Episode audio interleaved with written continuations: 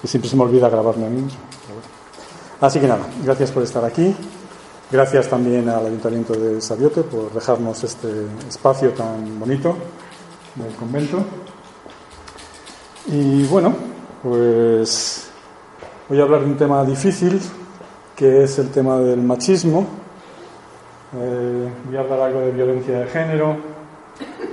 Me han dicho que había otras fiestas por aquí, así que puede que la gente se haya echado atrás de venir por la fiesta o se haya echado por el tema porque es muy conflictivo y está ahí muy presente en, muchas, muchos hogares. ¿no? Eh, a veces eh, no es algo tremendo ni tiene por qué salir en televisión y sin embargo hay casas donde ocurren eso. Yo de niño viví en una casa donde mi padre era un patriarca machista y mi madre era una víctima del machismo, entonces no es nada extraño encontrarse estas cosas. Así que bueno, cada cual sabe dónde quiere estar y cómo quiere estar, así que no. Ok.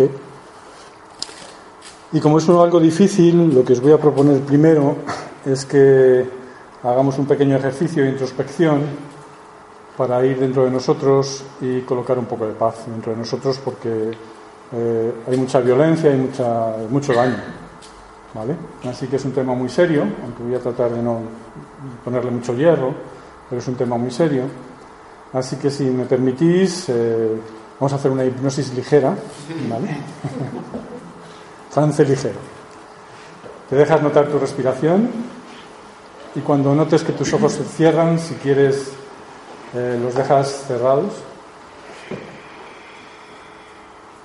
Te voy a pedir que pienses en, algo que para ti represente paz o te, haga, sentir paz. Yo que sé, un niño, un paisaje tranquilo en la naturaleza, la misma palabra paz, O si quieres puedes imaginar que te tomas una píldora de paz perfecta y la próxima vez que inspiras la llevas al centro de tu pecho o tu corazón y dejas que descanse ahí. Y a medida que vas respirando, esa pizca de paz poco a poco se va disolviendo y va expandiéndose con cada inspiración, con cada exhalación. Dejas que tu corazón se calme, se tranquilice y se vaya envolviendo de una luz tranquila, de una energía tranquila, de paz, de calma.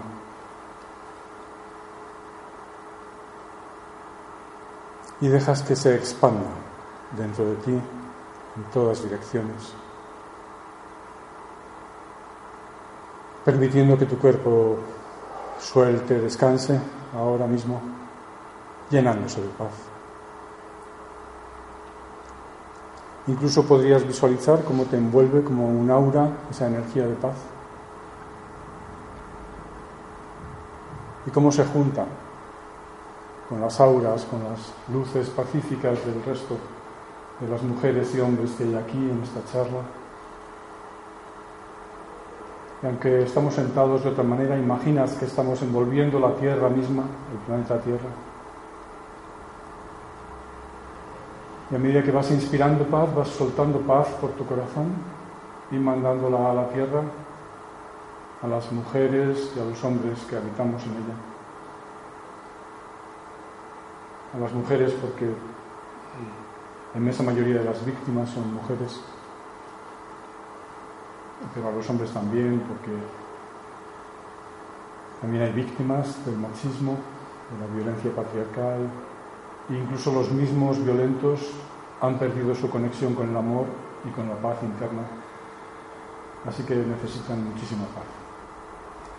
Así que te dejas inspirar paz y soltar paz por tu corazón, envolviendo la tierra, visualizando como se va haciendo más tranquila, más luminosa más hermosa. Y te dejas mantener este estado para el resto de la charla, para que si en algún momento lo necesitas, puedas tú misma, tú mismo, también recibir de esa paz. Y ahora ya cuando te sientas dispuesta, dispuesto, tranquilamente sales de esta pequeña inducción de esta pequeña meditación. Volviendo a esta habitación, soltando todo lo que no quieras tener ahora mismo presente en ti. Eso es. Y quedándote con la sensación de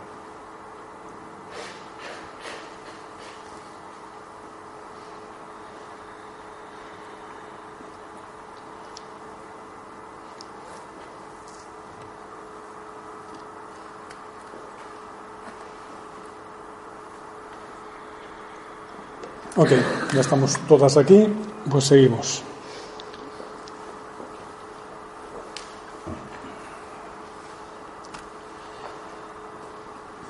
Eh, me gustaría dar las gracias a, la agencia de diseño Cabello Mure y en particular a Ana Mure y a Miguel Ángel, que me ha dicho que es su colaborador en diseño gráfico, por hacer estos estupendos carteles. Si puedo enfocar un poco más.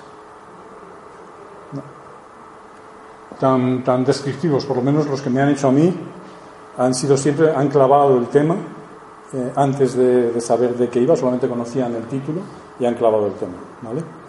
Entonces, eh, quería empezar con este cartel, aparte de dar las gracias a ellos o a ellas, eh, porque nos va a servir para empezar a, a coger pistas para entender cómo funciona el tema del machismo y el tema de la codependencia, de las relaciones de codependencia que están unidos.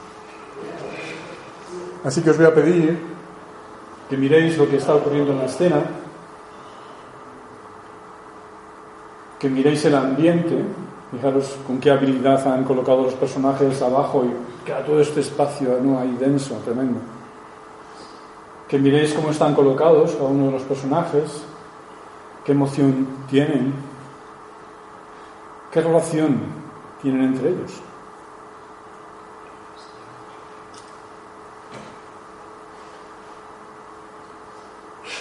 ¿Son pareja?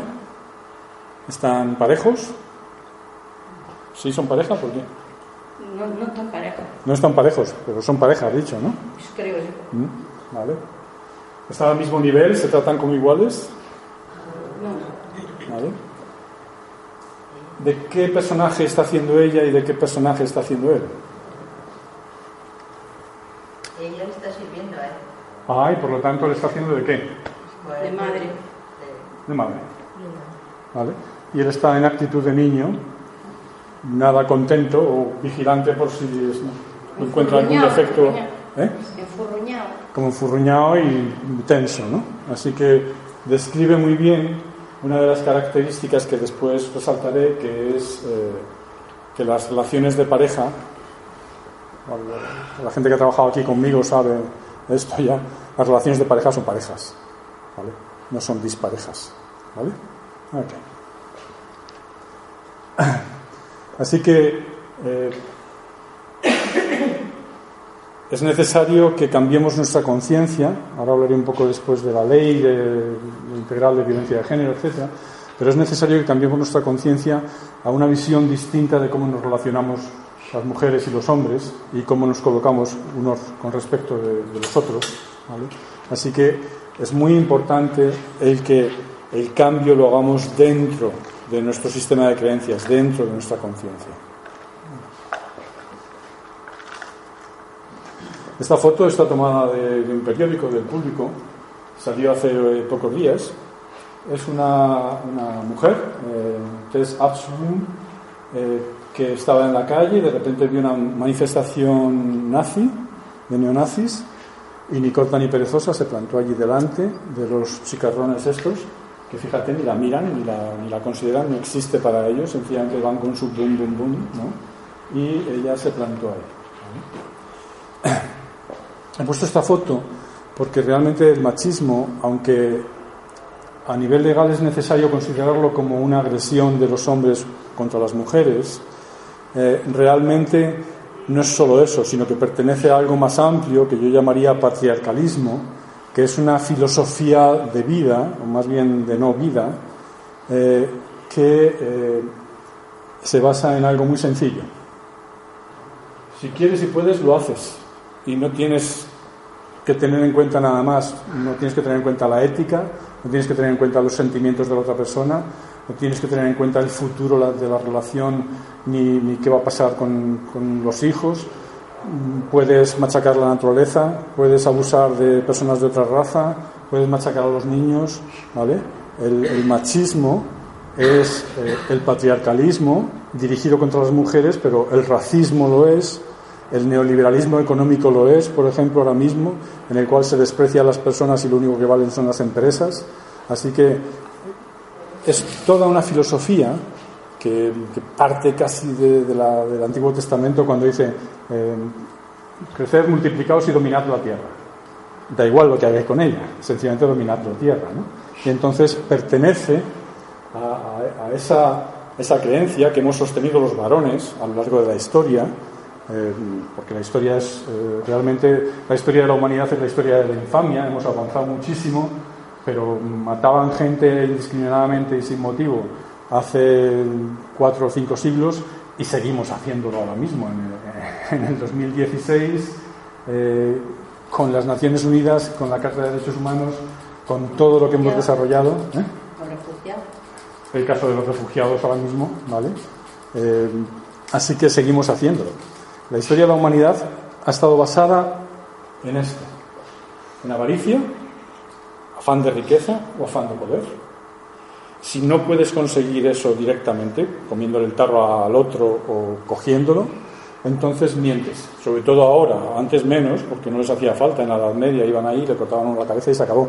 Pero ahora en las sociedades occidentales necesitan mentir para convencer a la gente de que está bien el abuso que cometen de que está bien invadir países, de que está bien eh, dejar a, los, a, la gente que está huyendo de la guerra, de la matanza y cortarle la entrada a, otros países, ¿vale? Y si la mentira no es suficiente, entonces viene la fuerza, viene el abuso.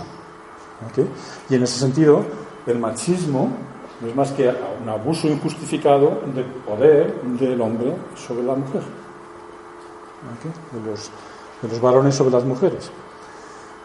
Iba a hablar un poquito de, lo que es el patriarcado y matriarcado, voy a hablar muy, muy poquito, porque eh, la gente dice, no, es que este sistema es patriarcal y entonces eh, es porque es patriarcal, es porque somos los hombres. No es porque seamos los hombres, es porque somos hombres con unas determinadas creencias que están dirigidas a machacar al otro. ¿Vale? O sea, no es que los hombres llevemos dentro el, afán de maltratar a las mujeres o a los negros o a los pingüinos o a, los, a la naturaleza en general. No es eso. Es que nos dejamos llevar por, una, por unas ideas que son antivida, que son poco respetuosas. ¿vale? Pero en realidad, un buen padre, una buena madre, un buen patriarca, una buena matriarca, eh, lo, lo único que hace es cuidar a su gente, proteger a su gente, no machacarla, no insultarla, no denostarla, ¿vale? La protege y la ayuda para ayudar a que desarrollen sus capacidades. Hay, eh, hay, por ahí eh, una creencia que al estar investigando sobre este tema he descubierto que es falsa y es la idea de que antes de, las invasiones arias, eh, mm, patriarcales, etcétera, la sociedad estaba regida por mujeres y era todo muy bonito y muy pacífico. Parece ser que no hay nada de eso, es una historia de un antropólogo aficionado suizo que en el siglo XIX escribió un libro diciendo que, las mujeres habían eh, creado ese tipo de sociedades. Es mentira, las mujeres, por desgracia, nunca habéis eh, tenido posiciones de poder mantenidas en el tiempo eh, apoyadas socialmente. Las mujeres que han tenido poder en sus manos, poder político, económico, etcétera, han sido porque han estado ahí para ocupar esa posición ante la falta de un hombre, porque el rey muere y no hay descendiente varón y entonces le toca a ella, porque una empresa se, va el jefe de la empresa y solamente hay una mujer y le toca a ella. Hay pequeños casos, hay ejemplos de tribus, de, determinadas culturas en África, en Asia, en otros sitios, en los que la línea de, de descendencia y los cuidados dependen mucho de las mujeres. Pero aún así, incluso eh, los matriarcados no serían como un patriarcado autoritario en el cual se controla todo el mundo. Los matriarcados, al ser llevados por mujeres, su espíritu, su filosofía es mucho más cooperativa, mucho más colaborativa que la de los hombres. Nuestro conflicto básico, instintivo, por así decirlo, es que tenemos una tendencia más grande que las mujeres a utilizar nuestra agresividad para resolver conflictos, imponernos a los demás. Mientras que las mujeres soléis hablar más o compartir más. Si alguien quiere interrumpirme o preguntar algo, lo hacéis, ¿vale? Que cuando las mujeres, cuando mujeres ostentan el poder político, pues es igual que si estuviera un hombre. Depende de nuevo. Como Merkel, como la Thatcher. Eso es, justo, justo eso. Si tenemos esos casos, si cogemos esos casos, son mujeres, pero no están sirviendo a un enfoque femenino de la política, sino que están sirviendo a un enfoque patriarcalista que lo que hace es lo mismo que hacen los hombres, ya están ahí como mamporreros igual que ellos, ¿vale? Y por eso quería poneros a esta mujer, esta señora de, de nombre difícil, Vigdis Finn Bogadotir, fue la primera mujer primer ministro eh, europea, de un país europeo. Y eh, fue primer ministro en varias legislaturas seguidas y estuvo desde 1980 hasta el 96 o algo así en varios mandatos. Esto es un fragmento que he cogido del último documental de Michael Moore, aquel que hizo Bowling for Columbine, que hace documentales criticando el sistema de vida americano. No sé si lo conocéis alguno. Es muy buena la película, si tenéis ocasión de verla. Esta se llama eh, ¿Qué invadimos ahora? Y es que él sale de Estados Unidos y como Estados Unidos va por ahí el mundo invadiendo al mundo y cogiendo lo que quiere, entonces él dice, bueno, pues voy a coger del mundo cosas que nos hagan falta a nosotros, que, nos, que de verdad sean buenas para nosotros. Y entonces recorre varios países europeos enterándose de sus sistemas de educación, de sus sistemas em, eh, de trato a las mujeres, a los niños, hospitales, etcétera, etcétera, y cada vez que encuentra algo que él quiere Mm, que le gustaría que tuviese su país, Estados Unidos, pues va a plantar su bandera y se lo lleva. Y en este caso lo que se lleva es la igualdad de un país como es Islandia, ¿vale? Y quería poneros este pequeño fragmento de esta película. ¿Cómo se llama la película? Eh, ¿Qué invadimos ahora? Working Dead ¿vale? Todavía no está mm, en inglés, pero todavía En este documental, editada. Michael Moore eh, entrevista a algunas mujeres eh, islandesas directoras de empresa, directivas, y les pregunta que cuál creen ellas que es la diferencia entre el sistema de Estados Unidos y el, de Islandia. Y le contestan que bueno, que, la idea esa de que en Estados Unidos eh, todo el mundo puede llegar a cualquier sitio y, y es la tierra de las oportunidades es mentira, que realmente no se recogen eh, igualdad de oportunidades porque no se educa igual y no se dan las mismas posibilidades a todos los miembros de la sociedad. Que su sistema, el islandés, sin embargo, lo que hace es considerar eh, a todo el mundo como un grupo y todo el grupo, todos los miembros del grupo, tienen derecho a recibir la misma atención. Él les pregunta curiosamente si, si si eso es una característica de, mm, de, que son mujeres, es una cuestión femenina. Y ellas lo admiten abiertamente, que sí, que, que lo llevan en su ADN, lo de cuidar, lo de cuidar a todo el mundo. Y después sale una breve intervención de esta primera ministra que he mencionado antes, eh, Vigdis Finnbogadottir, en la cual ella hace un comentario muy, muy, muy bonito, muy interesante. Lo reproduzco tal cual, es mi voz, pero bueno, imaginaros que es una mujer madura ya hablando. Estoy convencida. Es mi convicción. Es mi creencia en las mujeres, en la capacidad y la inteligencia de las mujeres. Si el mundo puede ser salvado, serán las mujeres quienes lo hagan y no lo harán, no lo hacen con guerras, lo hacen con palabras.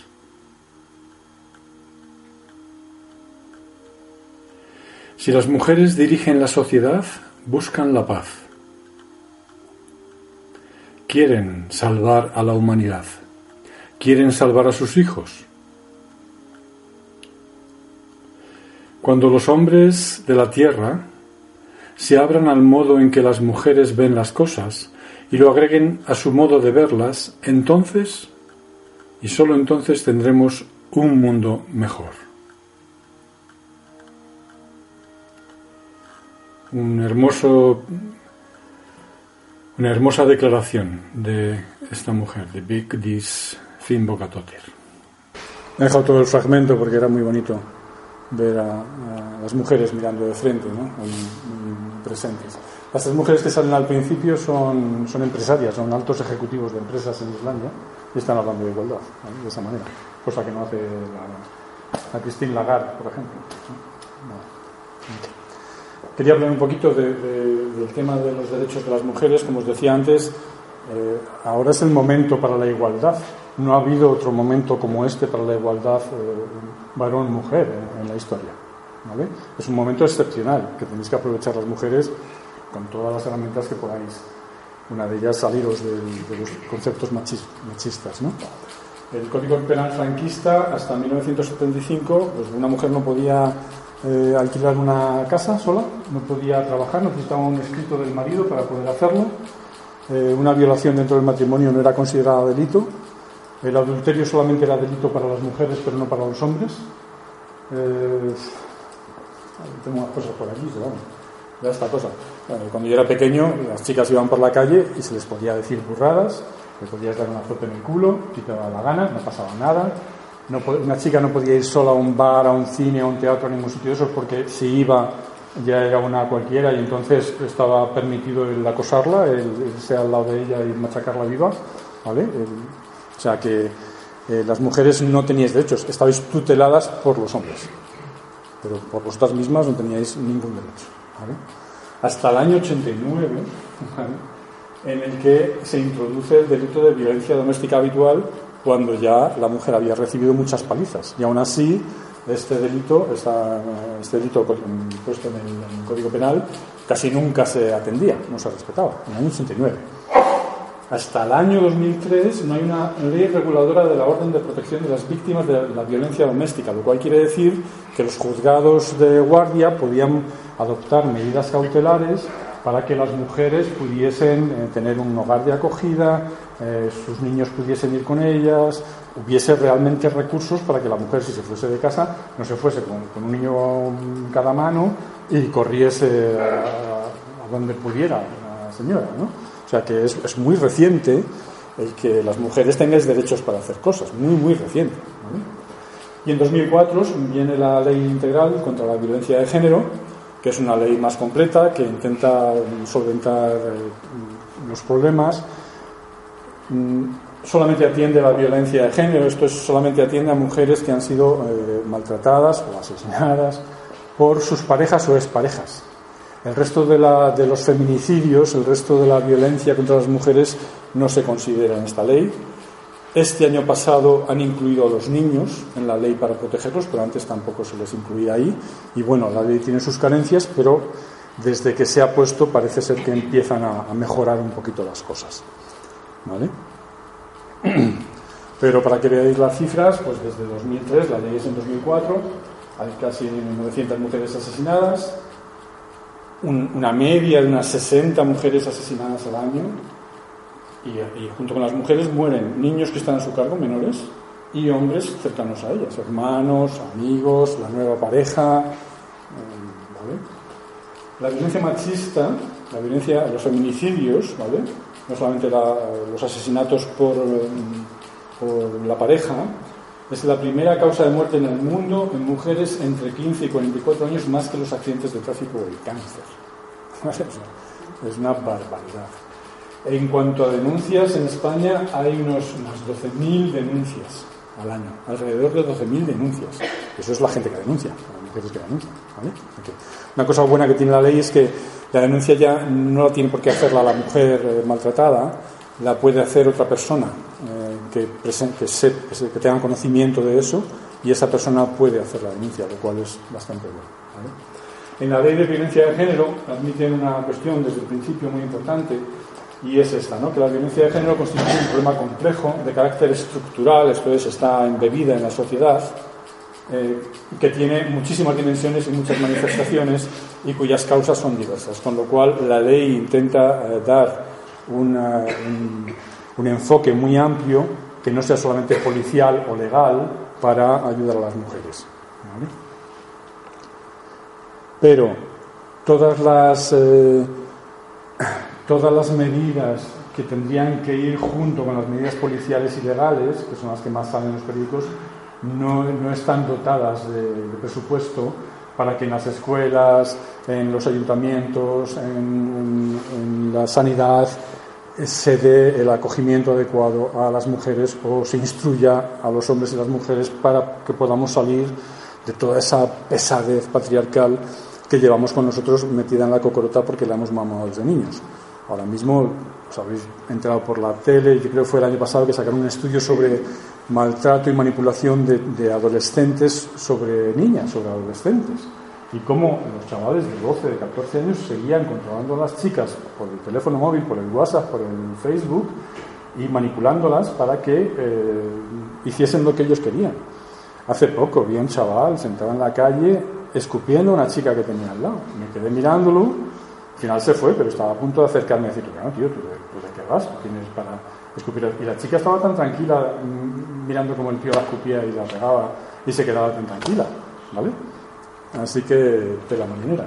Entonces, habría que preguntarse, a pesar de la ley, que bueno, que no lleva mucho tiempo, pero lleva tiempo, lleva desde el 2004, pues lleva ya 12 años, ¿qué es lo que impide que, o qué es lo que hace que el machismo siga funcionando todavía? ¿Vale?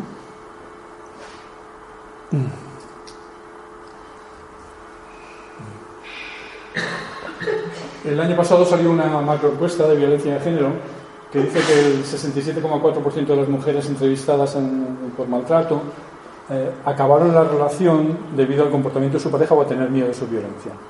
El 23,4% siguió con la siguió con la relación. Repito, o sea, ahora es un momento excepcional. Antes una mujer no podía irse o no podía denunciar a su marido. Ahora sí se puede. Ahora las mujeres legalmente sois libres. Hace 50 años eres esclavas, literal. ¿Vale? Pero aún todavía ese sistema de creencias machistas sigue imbuido, aparte de, cuestiones como el puro miedo, no las amenazas que pueden llevar a la, mujer a no, a no, separarse. El Ministerio admite que, bueno, que es una buena noticia que desde 2011 un 5% más de las mujeres han sido capaces de terminar una relación de maltrato. Un 5% de esa cantidad pues, son vidas humanas, así que está muy bien, pero no sé, a mí como que me parece que se queda un poquito corto. Entre las cosas que surgen en la encuesta para poder mm, ir pillando pistas de, lo que después quiero hacer, que es mi, esto no es mi campo, mi campo es la psicoterapia. Eh, los motivos para no denunciar, ¿vale? Por considerar que fue poco grave, casi la mitad, por miedo, ¿vale? Por vergüenza, así que fíjate tú en qué, en qué situación psicológica tiene que estar la mujer para sentir vergüenza porque otro la está maltratando a ella, ¿vale? Señoras mayores, porque eran otros tiempos, y entonces en el momento en el que les ocurrió, como os decía antes, es que no podían literalmente, daba igual lo que hicieran, nadie las iba a hacer caso.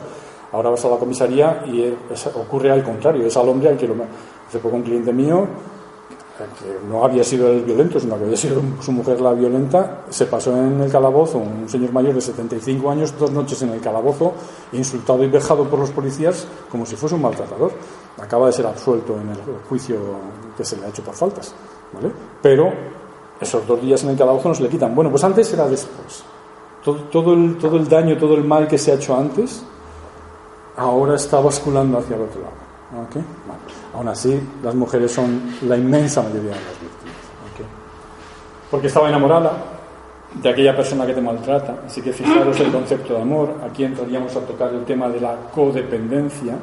Así que las, relaciones de dependencia son relaciones de necesidad y no relaciones de amor. Son muy distintas. Yo te necesito a yo quiero estar contigo. ¿Vale? Pues mira, pero los hijos, bueno, razonable. ¿Vale? Otros datos que nos pueden dar pistas, de las mujeres que han sufrido violencia de género y han denunciado, eh, un 21% retiran la denuncia. Porque él prometió que no iba a suceder más, un 30%, porque pensó que él podía cambiar o que ya había cambiado un 30%, casi también, por miedo, vale, un 30%, pero a la misma, al mismo nivel que estas otras dos, que son cuestiones puramente psicológicas que ahora veremos cómo funcionan. Porque era el padre de sus hijos, de nuevo, porque sentía pena de su pareja, este es uno de los datos claves, ¿vale? es menos la cantidad, pero es un 24% casi, ¿vale? pero es uno de los datos claves de cómo funciona el machismo y las relaciones de codependencia machistas. De nuevo, porque estaba enamorada y le quería, entonces, ¿vale? Fijaros que solamente por carecer de recursos propios, un 13%. ¿Vale? Hasta ahora el enfoque psicológico a la hora de entender cómo funcionan las relaciones de codependencia que sostienen el machismo, que sostienen las creencias machistas, ha sido este ciclo que describió esta señora psicóloga, Leonor Walker, en el año 79, en el cual describía cómo la, violencia machista eh, ocurría cíclicamente. Y lo que decía es que, bueno, primero se empieza a crear tensión, hay un momento en el cual hay incomodidad, ahí empieza a subir la tensión, eso salta un grado y empieza la violencia física, insultos, amenazos, abusos sexuales, golpes, lo que sea, y después el hombre, pasado un tiempo de desfogue, vuelve, ay por favor, no lo volveré a hacer más, discúlpame, ya no voy a ser bueno, ¿vale? Ella lo acoge de nuevo y de nuevo vuelta a empezar el ciclo. El problema de este enfoque es que solamente mira los síntomas más externos, solamente se centra en la violencia del hombre y en, eh, en, el perdón de la mujer, en la pena por él, con el sentimiento de culpa hacia él por no, por, para no dejarle fuera, ¿vale? Con lo cual no dice gran cosa, no aporta gran cosa que podamos utilizar desde mi punto de vista para poder manejar esas relaciones de codependencia. Desde mi punto de vista, porque no está haciendo la ley, no ha conseguido hacer todavía por falta de educación y por falta de que nuestro sistema de creencias social todavía sigue siendo patriarcal, ¿vale? Eh, respeto muchísimo a los psicólogos y a los psiquiatras, pero cuando salen de la universidad salen con su mente, con una filosofía mecanicista, que es patriarcal. No consideran a los seres humanos como seres complejos e enteros. Los consideran como máquinas que se han estropeado, que están enfermos y entonces tienes que eh, resolverles el trauma porque eso es una enfermedad y están malitos y hay que curarles. No es mentira. No hay que curarles. Lo que hay que ayudarles es a que se eh, vuelvan otra vez a reconectarse con su interior, a que vuelvan a encontrar qué es lo que les dice su propio ser en su corazón y a partir de ahí estarán sanos porque no tienen ninguna enfermedad. ¿Vale? Lo único que pasa es que se han perdido por ahí porque hay determinadas creencias, en este caso las creencias machistas, que les han llevado, da igual que sean ellas o ellos, a, un lugar inadecuado totalmente, que lo único que hace daño. Entonces, desde mi punto de vista, haría falta Educación emocional en la infancia y en la adolescencia, para que los niños ya en los colegios y en los institutos aprendiesen a sentirse y a gestionar, esto sería un motivo de la charla, ya hice aquí una charla de educación emocional, a gestionar cómo el cuerpo y la mente están relacionados y cómo los, los pensamientos, las creencias provocan determinadas sensaciones corporales que a su vez provocan creencias y que si la persona no sabe cómo gestionar eso, pues termina creyendo que está enferma o termina creyendo que está loca o que es tonto o cualquier otra cosa, ¿vale? Cuando es mentira. Sencillamente es que le falta esa herramienta que tendrían que dar, teníamos que darles en casa a los padres, ¿vale? Falta de modelos adecuados en los padres, pero que en la escuela se podría utilizar como un medio para suplir esa carencia que la sociedad tiene mm, secularmente, de siglos antes, ¿vale? Falta de enseñanza de principios éticos, ¿vale? Eh, la educación en valores humanistas, la educación en ética. Eh, hace, unos años los socialistas pusieron una asignatura que era educación por la ciudadanía o algo así, y me parece que lo han retirado de, de las escuelas. Así que no se enseña a la gente eh, valores éticos, no se, no se, enseña lo que está bien y lo que está mal. Una de las falacias eh, patriarcalistas es no todo vale, el mal y el bien no existen. ¿Cómo, cómo, cómo que no existe el mal y el bien? Los actos malos son actos malos porque tienen consecuencias malas y los actos buenos son actos buenos porque tienen consecuencias buenas. Y los seres humanos tenemos libre albedrío y debemos saber cómo elegir, si nos enseñan cómo hacerlo, actuar bien o actuar mal. ¿Vale? Perdón si me enciendo porque me enciendo Falta de modelos adecuados en los medios, en la televisión, los programas de televisión. Hay algunos que son vergonzosos con las mujeres, con los hombres, tremendos en los responsables sociales, los políticos, la gente que está en los estamentos. el propio sistema social basado en el dinero, en la riqueza, ahora mismo ya en la deuda, en la falta de dinero, Pero lo único que hace es fomentar lo mismo, de cómo nos divertimos, en vez de hacer cosas cooperativas tendemos a hacer cosas competitivas, se considera que el ser humano es competitivo y tenemos que luchar unos con otros. Mentira. Lo habéis oído a la mujer esta, lo que decía antes. Si los hombres cogiésemos el estilo de funcionar de las mujeres y lo hiciésemos nuestro, las cosas serían muy distintas en la sociedad. Porque ser competitivos y de ir pegándonos codazos, no digo que esté mal hacer una carrera para ver quién llega primero, pero eso no puede estar en los colegios, no puede estar en los sistemas económicos, no puede estar en cómo se organiza la sociedad. Somos una sociedad, somos un grupo, tenemos que ser cooperativos, colaborativos, no competitivos. ¿vale? Importantísimo la falta de cultura cuando la, persona, la inteligencia se desarrolla y la cultura se desarrolla. Y cuando una persona, por lo que sea, por situación familiar, por falta de medios o por falta de interés o, de, buenas escuelas, en este mismo documental había una historia muy bonita en la que el, Michael Moore le preguntaba a una directora de un colegio, bueno, y en, no sé, en Finlandia creo que esta vez, y le decía, ¿y, cómo escogería yo un colegio? Si aquí no hay colegios, no hay colegios privados, ¿cómo escogería yo un colegio? Ya, pues el de su vecindario, el de su barrio. Sí, ya, pero ¿cómo sabría yo cuál es bueno? Dice, no todos son buenos. El Estado se preocupa de que todos los colegios sean buenos. Y los niños y las niñas estén educados en igualdad. Y los profesores también. Es así de sencillo, no tiene más ver. Falta de sensibilización pública, las campañas que se hacen van muy mal dirigidas porque realmente no, no tienen el enfoque adecuado, el enfoque humanista. Y el enfoque humanista en atención psicoemocional. Esto es importantísimo. La inmensa mayoría de las mujeres maltratadas, la primera ayuda que reciben es de un psicólogo o de un psiquiatra o de un psicoterapeuta, como es mi caso. ¿vale? ¿Por qué? Porque muchas veces ni siquiera se consideran a sí mismas maltratadas. Y entonces la primera ayuda que buscan es porque tienen ansiedad, tienen depresión, tienen angustia, se encuentran mal, no duermen, y eso las lleva a que la primera persona que las acoge es un psiquiatra o es un psicólogo. Y entonces depende de qué onda, de qué filosofía tenga ese señor o esa señora para que las atienda de una manera o de otra manera. Yo conozco casos de violencia en la que ha ido a un psiquiatra, el psiquiatra lo ha derivado a un psicólogo y el psicólogo lo ha derivado a un enfermero que se supone que sabe de mindfulness, que no es más que meditación en plan moderno, ¿vale? Y el tío le ha dado cuatro grabaciones de 10 minutos súper mal hechas para que aprenda a relajarse. Pero señor mío, esa señora está muerta de miedo, tiene un susto en el cuerpo terrible, porque era una amenaza de muerte. ¿Cómo, cómo le vas a atender dándole cuatro grabaciones de, mindfulness de 10 minutos cada una? Es una risión, ¿vale? Si veis que me enfado mucho, me lo decís. Y, hacemos otra relajación para hipnótica. Bueno,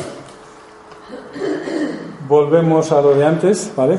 a partir de aquí, si ya es mi tema, es lo que yo quiero explicar acerca de las relaciones de codependencia. Todos los problemas humanos son por falta de amor. Todos. A veces esa falta de amor en lo que se convierte es eh, ni siquiera tienen tan poco amor que lo único que pueden ver en sus relaciones humanas es poder, dinero, control sobre los demás, etcétera, etcétera. Pero en el fondo, esas personas lo que tienen es carencia de amor. ¿Y cómo se resuelven los problemas que son por falta de amor? Poniendo amor donde no lo hay. ¿Por qué entonces ocurre la ecuación esta machista horrible? Porque se está intentando poner amor, ¿vale? Pero se pone el amor donde no se debe poner. ¿vale? Así que decíamos, ¿qué es una pareja? Y Marijuana, que es mi mejor asistente, me decía que tiene que ser igualitaria, tiene que ser pareja, evidentemente. Su propio nombre lo dice. Así que una relación eh, buena entre un hombre y una mujer es igualitaria. Es condicional. Yo te doy a ti si tú me das a mí. Yo te doy a ti si tú me das a mí. Tiene que estar equilibrado. ¿Vale? Pero hay otras relaciones que no tienen por qué estar equilibradas, que son... ¿Cuáles? ¿Eh? Padres, hijos, ¿vale? Los padres dan y los hijos reciben. Esto viene de, los órdenes del amor de Bert Hellinger, de constelaciones familiares. Yo no me invento nada, simplemente he cogido información y la he colocado aquí. Los padres dan y los hijos reciben sin que los hijos tengan que devolverle a los padres. ¿Vale? Por la sencilla razón de que tiene que ser una cadena de amor en la cual a mí me dieron, yo te doy aquí para que tú tengas mm, para darle a tus hijos y tus hijos a los hijos de tus hijos y así se establece una cadena de amor, de entrega, ¿vale? Los padres dan amor y valoración a fondo perdido, así todos tienen amor. Si tenéis alguna pregunta, me interrumpís, si algo no se entiende, ¿vale? Pero ¿qué ocurre? Que cuando los padres, porque ellos no tienen o porque no saben o por lo que sea, porque no les da la gana, no le dan a sus hijos amor, amor y valoración y cortan esta cadena, entonces surgen las carencias. Y esa persona cuando crece necesita encontrar ese amor y esa valoración que no lleva dentro porque no se la dieron sus padres y se la hubiesen dado, él había desarrollado autoestima, amor propio, eh, valía propia, etcétera, etcétera pero como no se la dieron, y no se trata de culpar a los padres, es que a este tampoco se le dio de arriba, y a este tampoco se le dio de arriba, ¿vale? Hacia atrás. Entonces necesitan buscarla en otro sitio. ¿Y qué hacen? La buscan en las relaciones de pareja. Y esto, que debiera ser igualitario, se convierte en no igualitario. Entonces las mujeres empiezan a cuidar a los hombres como si fuesen sus niños o al revés los hombres tratan a las mujeres como si fuesen niñas pequeñas. Y es donde surge todo el conflicto, en la falta de amor y en el entender mal que las relaciones de pareja, a pesar de todos los mensajes que vienen de la religión, de la sociedad, de los culebrones, de la televisión, de las películas, de las novelas mm, rosas, etc., las relaciones de pareja tienen que ser igualitarias, si no, no funcionan. ¿Vale? Son condicionales. Si tú no me das, yo no tengo por qué darte. Mientras que el niño no tiene por qué devolver a los padres. El problema está cuando, cuando no le dan los padres, una de las cosas que suele hacer los niños, y después veremos que esto influye en cómo se crean las relaciones de codependencia machistas, muchas veces el niño o la niña se coloca como falso, falsa pareja del padre o de la madre o como falso padre-madre del padre o de la madre. Intentando así que los progenitores le den lo que no le dieron de, de, Muy bien, para poder ver esto, vamos a colocar a, las dos eh, partes de la pareja, pero separados el uno del otro. Si están en posición, esto viene del análisis transaccional, un enfoque psicoterapéutico, psicológico, que viene del psicoanálisis a su vez, pero que esto está contado en libros desde los años 50 del siglo pasado. Y a lo cual no se le ha hecho ni puñetero caso, porque las universidades de psicología han enseñado eh, conductual cognitivo, mecanicismo, etcétera, etcétera. Y a estas otras corrientes humanistas se las ha apartado como si fuesen una peste. Pero esto está explicado desde hace, pues eso, 50, más de 60 años. Entonces, voy a ver un poco de agua. ¿Hay una pregunta? Antes decías tú que campañas mal, mal, malas campañas. Sí. Pero no son malas campañas según tu criterio. Ah, son quiero decir que son buenas campañas para los frutos que después quieren recoger. O sea, que esas campañas están diseñadas para lo que luego esperan, la cosecha que esperan recoger. Claro, que parte del conflicto es que todos estamos inmersos en esa mentalidad y en, ese utilitarismo que condiciona el cómo se hacen las cosas. Así que totalmente de acuerdo contigo.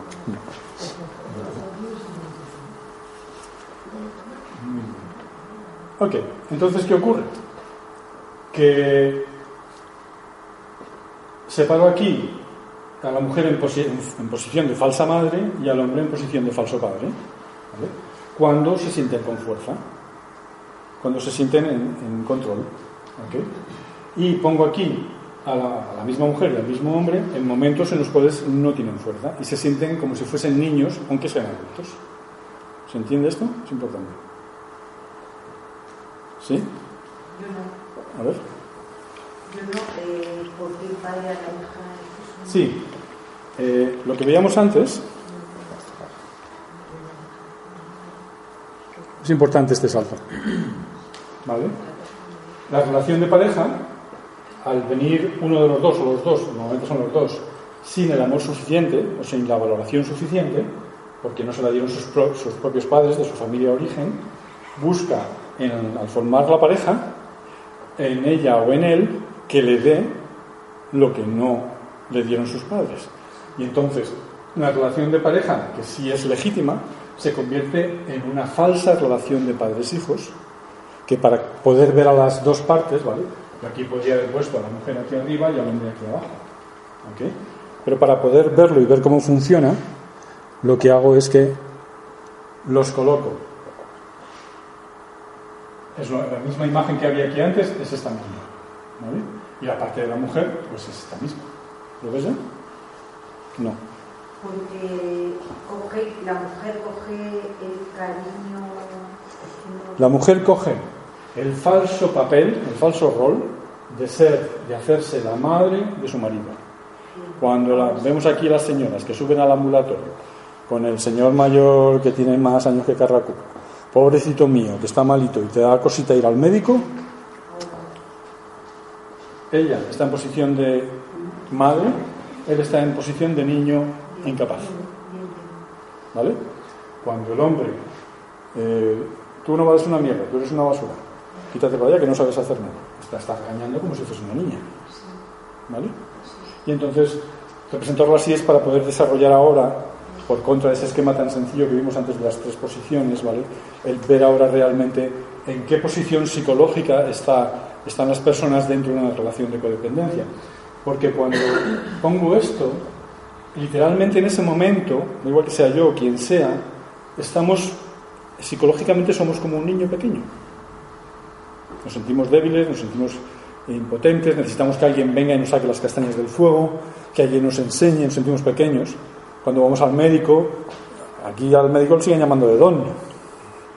Don fulanito, doña fulanita. ¿Vale? No, no eres un niño. Vas a ver a un profesional que está a tu servicio. No tienes que ir así diciéndole, por favor, cúreme. No, yo tengo este problema, usted se dedica a eso, está a mi servicio porque yo pago impuestos y usted está en la laboratorio de la Seguridad Social, así que haga usted el favor de curarme a mí. Pero no, vamos desde el niño, desde la niña, a ver a esa otra persona que la hemos puesto en una posición de autoridad. ¿Por qué? Porque las fuerzas vivas estaban ahí hace muy poco tiempo. ¿Vale? Los hombres que solemos tachar de, de madrero, es que mi marido es un madrero. Mm. Claro, las mujeres reclamamos nuestro lugar, no queremos que él siga estando con sus padres, pero es que cuando algunos hijos se salen de casa, es que se rompe la familia, mm. porque sin ellos la pareja no puede continuar. Y por eso es que ellos siguen ligados. Está bien que las mujeres reclamemos nuestro lugar, mm. pero es que se arma un verdadero follón cuando algunos hijos se salen de casa por ese intercambio de papeles. Ahora después explicaré un poco cómo funciona esto y por qué ocurre este tipo de casos. No voy a incidir ahí porque ese modelo es el modelo de madre fuerte con, hijo dependiente de la madre. Y el modelo que yo quiero explicar es el modelo sobre el cual se va a echar el machismo, que es padre fuerte con una niña, eh, una mujer que no tiene fuerza. ¿vale? Pero sí, forma parte del mismo esquema. ¿vale? Yo me voy a centrar en el machismo, pero hay todo tipo de variantes aquí que dan lugar a todo tipo de relaciones para intentar cubrir esas carencias que vienen de atrás sin cubrir.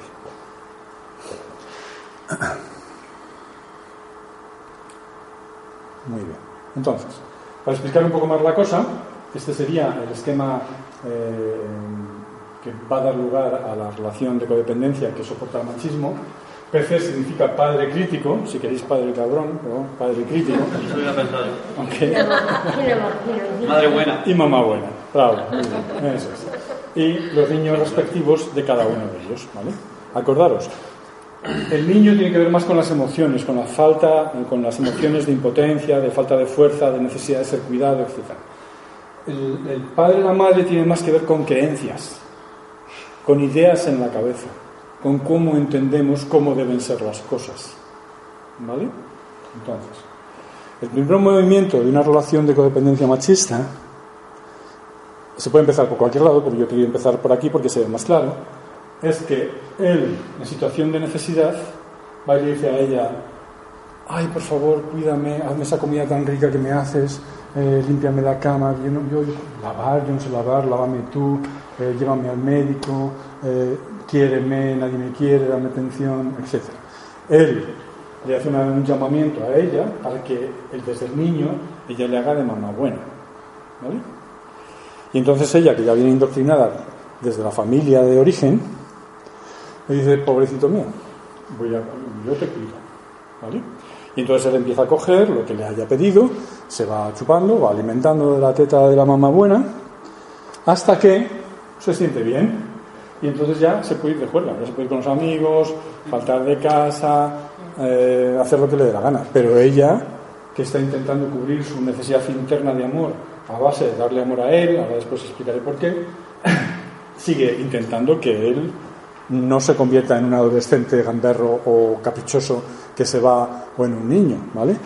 Y entonces... esto, lo veo yo, quizá en parejas, bueno, en algunas parejas jóvenes que tienen a los padres mayores y que dicen, oye, que me he quedado sin trabajo, oye, que, estoy en, el paro y cobro la maqueta, que, que vale mucho los, estudios de los chiquillos, que tengo que pagar la hipoteca.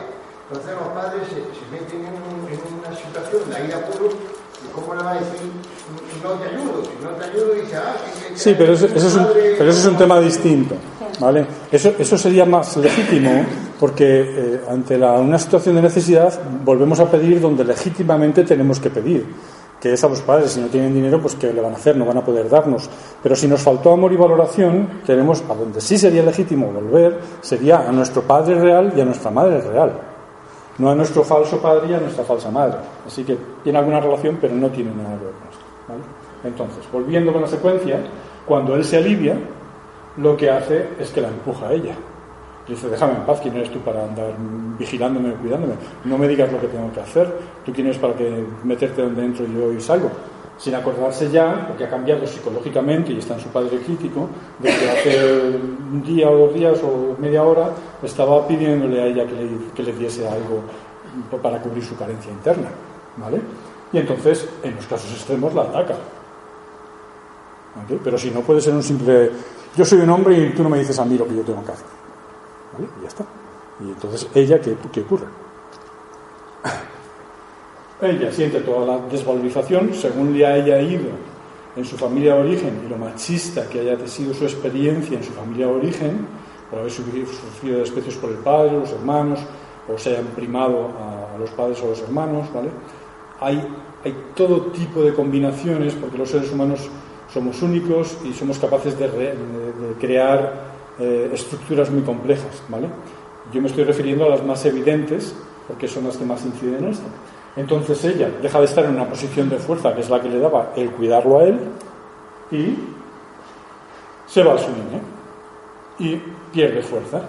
A partir de ahí se le, se le mueve el suelo. Si ha sido muy fuerte la cosa, se va un escalón más abajo, se va a su niña abandonada. Eh, entra en una situación miserable, ¿no? De, no valgo, yo soy una mierda, me siento culpable, lo he hecho mal, eh, y a partir de ahí empieza a comerse el tarro. Ese tarro que el comerse el tarro ahí está justificado por, la sociedad y porque es lo que debía ser. Cuando mamá tragaba con, con, que papá venía y le pegaba cuatro voces y ella se aguantaba, pues eso lo ha visto la niña hacer desde que era un mico y por lo tanto es lo normal. Pero lo normal conlleva que ella se siente como una mierda. ¿Vale? En el mejor de los casos, simplemente se retira. Dice, bueno, pues yo hago lo que me dé la gana. Entonces se aparta de él, porque la está atacando. Pero cuando ella se aparta de él, él, pasado un tiempo de ocio, de disfrute, de irse de esto, de lo otro, o no, y ir a su bola, empieza a sentirse mal porque le faltó el amor de mamá y entonces baja y se siente otra vez como un niño pequeño. Y de nuevo, lo siento mucho, yo no lo volveré a hacer, perdóname, ayúdame. ¿Vale? Y entonces ella pica y dice, sí que me quieres. Y como para ella querer no es horizontal, sino que es vertical, pasa a su mamá buena, entendiendo que parte de su tarea como mujer es cuidarle a él como si fuese un niño. Y si os fijáis, este movimiento es este mismo movimiento y este movimiento es el natural, es este. ¿Vale? Sí. ¿Lo veis? Y este es un esquema, es un ciclo que se repite continuamente como lo que vimos antes, pero en el cual ya empiezan a verse posiciones psicológicas que nos van a servir ahora más adelante para ver cómo salirnos de este ciclo. Esto es un bucle. Esto siempre ocurre igual. En la tesis de la psicóloga esta de antes, lo que decía, no, esto ocurre siempre igual, es cíclico, va increciendo, cada vez hay más violencia, cada vez hay más daño, hasta que llega un momento en el que al final pues la mata. Vale, muy bien, pero ¿cómo ocurre eso? Pues ocurre así, psicológicamente, internamente ocurre así. Y ciertamente esto puede seguir siendo un bucle en el que ella siga desesperándose ¿vale? y él siga eh, subiendo la apuesta y haciéndose más fuerte. Es que ella solo tiene la fuerza que él le da con su actitud. A ver. Que ella solo tiene la fuerza que él le da con su actitud. Cuando él cambia de rumbo, ella ya no es nada. Por sus falsas creencias. O sea, no es que él le quite la fuerza, es que las creencias que ella tiene en su mente le hacen pensar que si él no le da eso, ella no vale nada. No es que sea cierto, pero el hecho de que ella lo piense así lo convierte en real. ¿Vale? Y aquí vemos el, el motor, el combustible que anima los movimientos, que son las emociones internas. ¿Vale? En el primer momento él siente vacío o miedo, ¿vale? Muchos hombres, los don Juanes, funcionan así. Se acercan a una mujer, mira, aquí estoy yo, qué guapo soy, fíjate, tenemos una relación, y en cuanto que ella lo atrapa y le dice, vamos a tener la relación, a él le viene la goma elástica y se va para atrás. Se asusta. Se asusta y se va para atrás, que rompe. ¿vale? Alfonso, para salir de ahí, la mujer tiene que, que, que cantarle las cuatro verdades al hombre y decir, yo no aguanto esto. Ahora explico. O, o- o- rompemos o, o esto hay que darle una orientación. Ahora, ahora explico con detalle cómo Sí, la hacerlo. ¿Vale? Entonces, lo que estamos viendo aquí son las emociones que van por dentro. Yo he puesto algunas, cada caso, repito, es un mundo, hay que mirar persona por persona y relación por relación para saber realmente qué está ocurriendo ahí. Hay todo tipo de variantes. ¿ok? Pero básicamente, el hombre se acerca a ella porque siente un vacío interno, que es eh, que le falta a su mamá porque ha sido su mamá es el amor de su vida y entonces su mamá es lo más grande y su mujer es una mujer es una secundaria y su nadie nunca podrá ser nadie como su mamá Eso se resume. Es lo que y decías mi tú. madre hacía el arroz más rico que justo vale y ya está. Y ahí con eso está dándole caña vale y entonces ahí lo que le mueve es ese vacío esa necesidad interna de la cual no es consciente porque en su mente de nuevo las creencias machistas le están diciendo no no es que mi mujer también tiene que hacerlo. Tiene que darme eso porque mi mamá me lo daba ¿vale? y ella siente pena por él este es uno de los puntos fundamentales para luego desmontar el asunto y es trabajar con las emociones de, estas personas. Pero siente pena por él, lo que veíamos en la macroencuesta.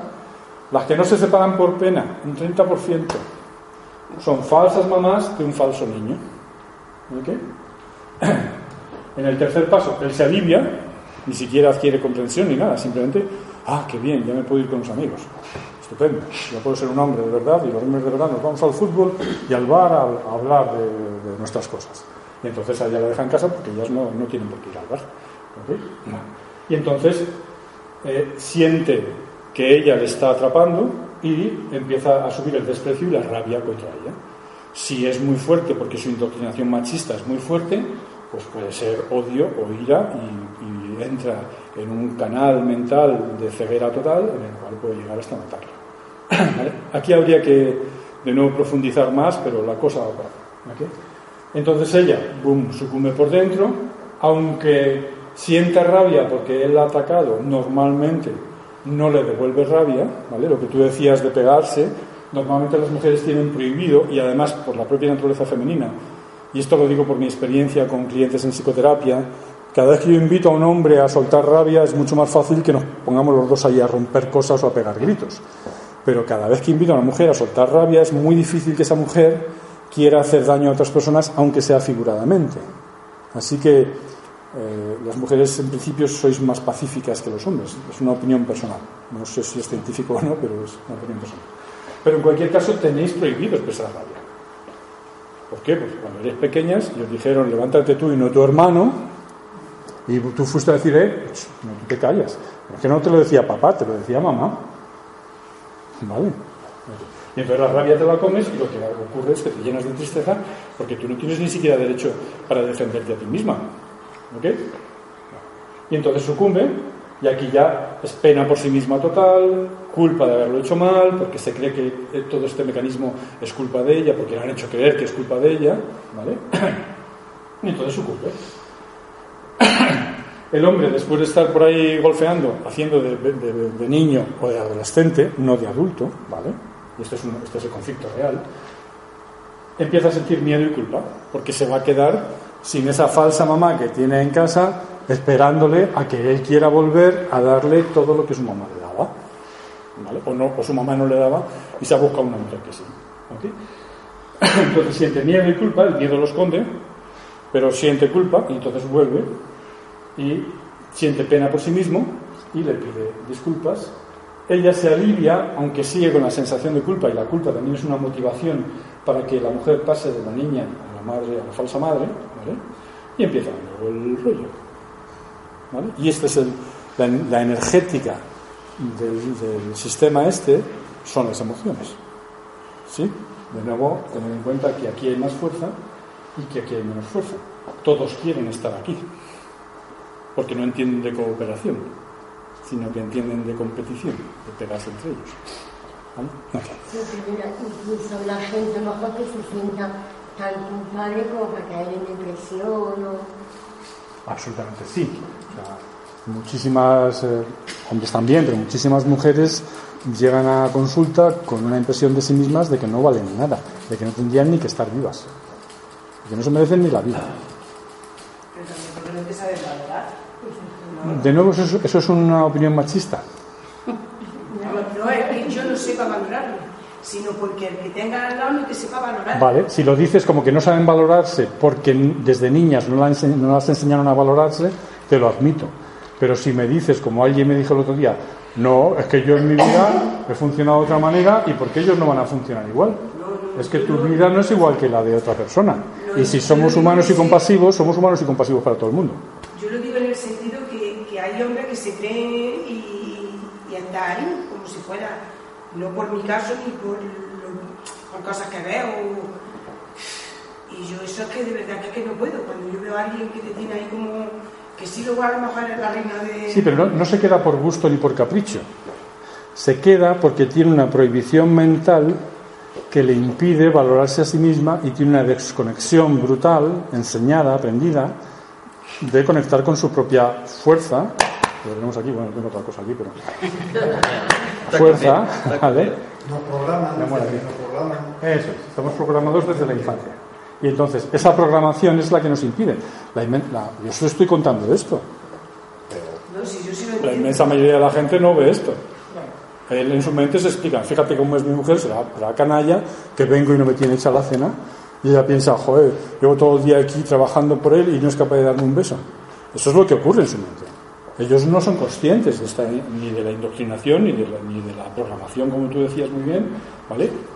Ni siquiera muchas veces de cómo se sienten por dentro, porque no están entrenados a, a, saber cómo se sienten por dentro. Y las emociones que no están permitidas las cogemos y las hacemos a un lado, nos las tragamos y las escondemos, y de ahí vienen los problemas psicosomáticos, etcétera, etcétera.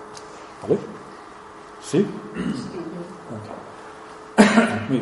si esto pasa a un extremo, a un extremo grave, lo que ocurre es que ella prácticamente ya no está en la madre, casi ni le cuida, lo intenta, pero él, a él ya le da igual.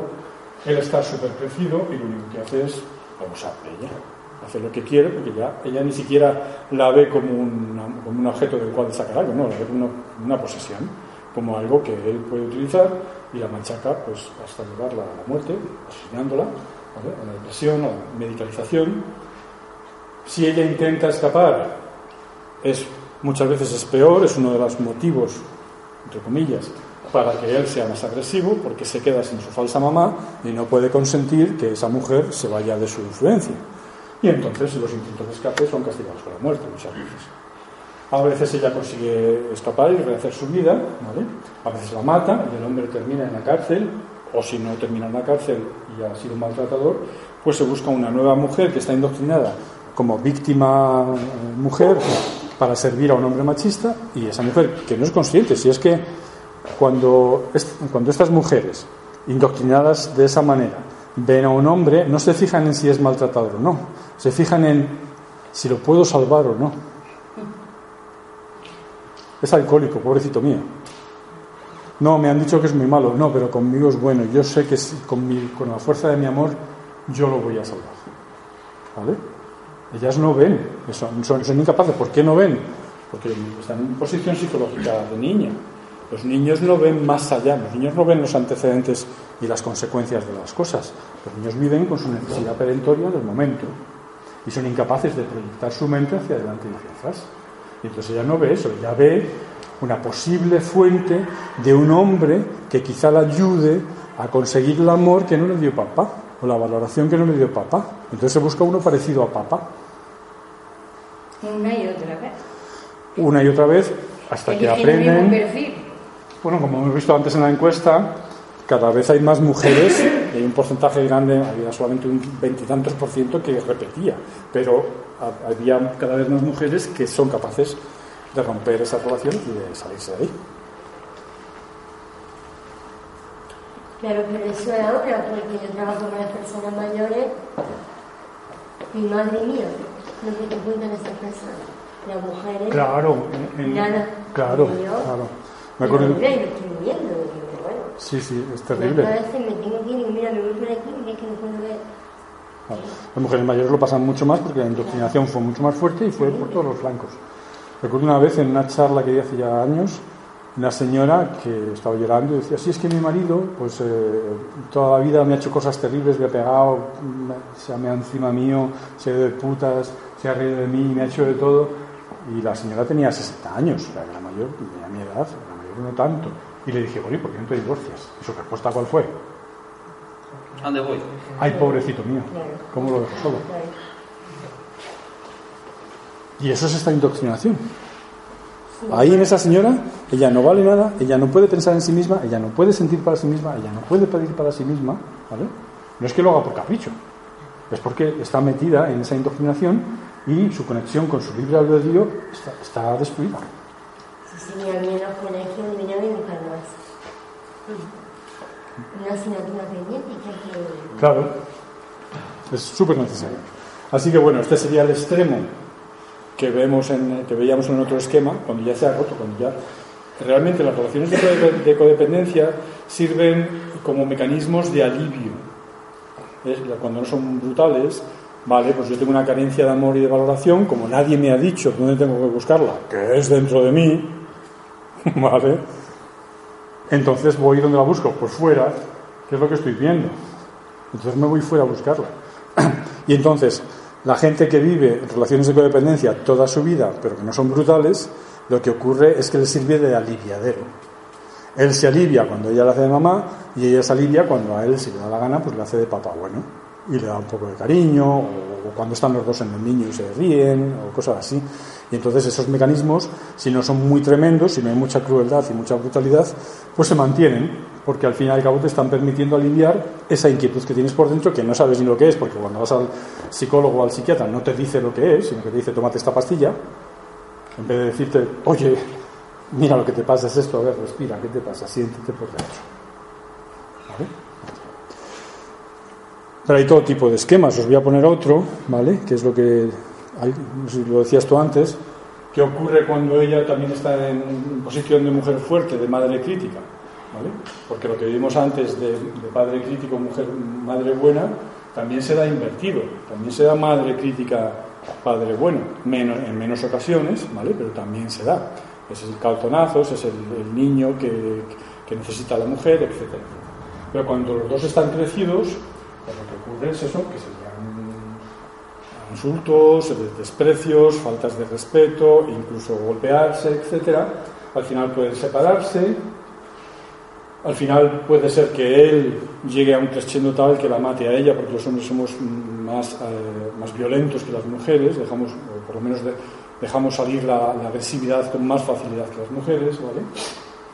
Así que este sería, pues, he puesto esto para poneros otro modelo distinto, ¿vale? Pero el modelo que realmente eh, es el modelo de, que soporta la violencia machista es el otro. La mujer que hace mamá buena a un hombre que cuando pasa del niño eh, salta al, padre crítico. Pero este modelo también puede darse, ¿vale? Y otros modelos que puede haber por ahí. ¿Sí? ¿Vale? Entonces, ¿qué ocurre? No hay nada de malo en tener creencias. Cuando formamos una pareja en base a nuestras creencias, no, yo soy de derechas. Entonces aquí todo el mundo tiene que...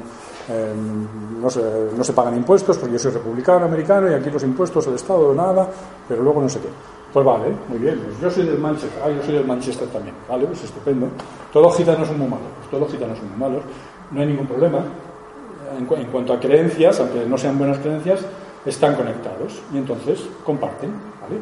Y sus niños son la parte que disfruta, que juega, el, sexo, las, relaciones de risa, nos vamos de viaje, nos lo pasamos bien, pues esos son sus niños.